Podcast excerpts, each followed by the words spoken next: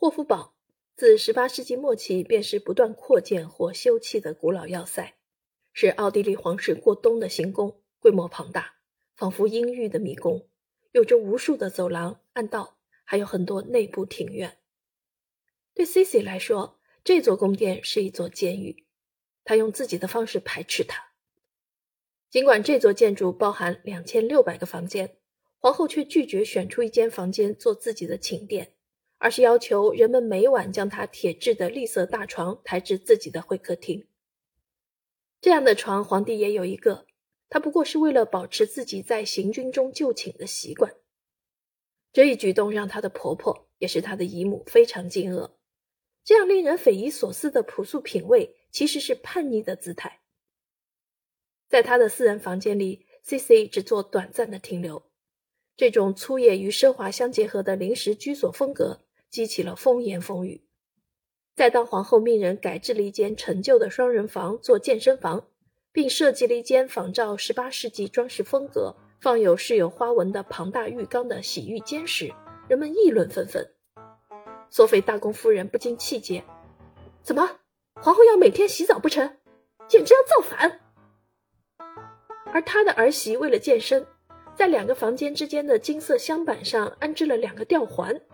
他一边做运动，一边听自己的侍女为他朗诵荷马史诗。这一声此起彼伏，一个无意中撞见 C C 在体操杠上运动的女侍从竟然晕倒了。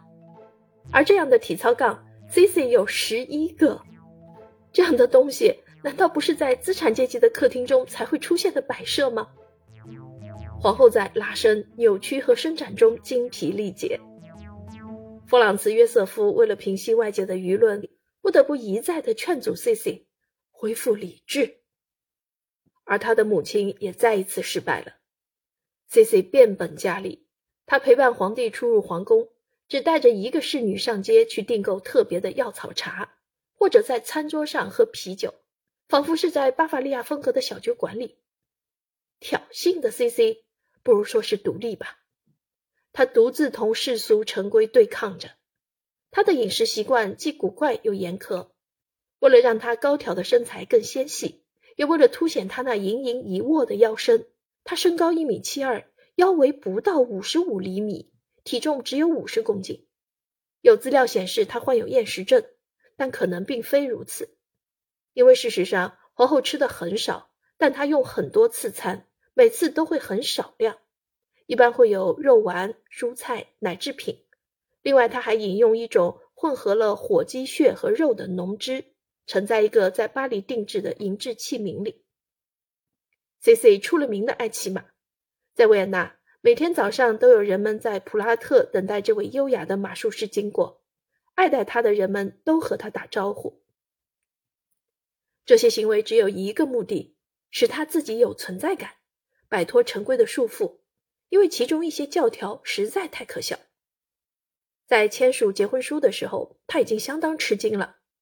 公证员们竟然要计算他内衣的数目，每双鞋竟然只能穿一次，然后就必须送给身边的女侍从，这太不可思议了。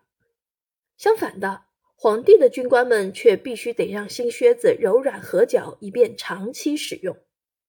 宫廷的礼仪让人最难受，仿佛一道置于他和亲人之间的无形却难以跨越的屏障。如今，为了见他的兄弟姐妹们和他们拥抱，他得先受多少屈膝礼和吻手礼啊！弗朗茨·约瑟夫时而温和，时而挑剔。他提醒他道：“瞧啊，C C，你可不要忘了，你同我统治着数以百万计的人民呐。”人们不断提醒伊丽莎白“责任”二字的重要性。大公夫人曾经为了挽救帝国而将弗朗茨·约瑟夫推上皇位，如今她不会放过任何机会，反复提醒他那鲁莽且粗野的外甥女不称职，而且必须努力变得称职。这是在刁难他那不受约束和不守规范的个性。皇帝非常尽责，他长期被政治事务搞得头昏脑胀。希望有时间可以冲淡母亲和妻子间紧张的关系，他错了。二人日常的争端，只有示弱的那方先认输，方能结束。对于 C C 来说，宫廷不过是一个陈列牵线木偶的豪华大厅，而他自己拒绝成为其中一个。他每天都写日记，这是他唯一的倾诉对象，因为他没有权利留下哪怕一个巴伐利亚的仆人为他服务。幸好有小动物们陪伴着他，还有几只大狗，他亲自为它们梳理毛发、做狮子，还有只鹦鹉是皇帝送给他的。很快便因为模仿主人抱怨的闲话而成了宫廷里的明星。有一首名为《思乡》的诗歌，吐露了年轻皇后的心声。她提及美好春天的到来，并且在第二段反复呢喃道：“可在这遥远的异国，哪里有我春之快乐？”C C 把自己评价为流放者。天性热烈奔放的年轻女人，顽强的与固执的婆婆做斗争。太后希望塑造一个木偶皇后，没有心，没有知觉，没有热情，没有灵魂。她的每一个愿望都被压抑，每一个欲望都被扼杀。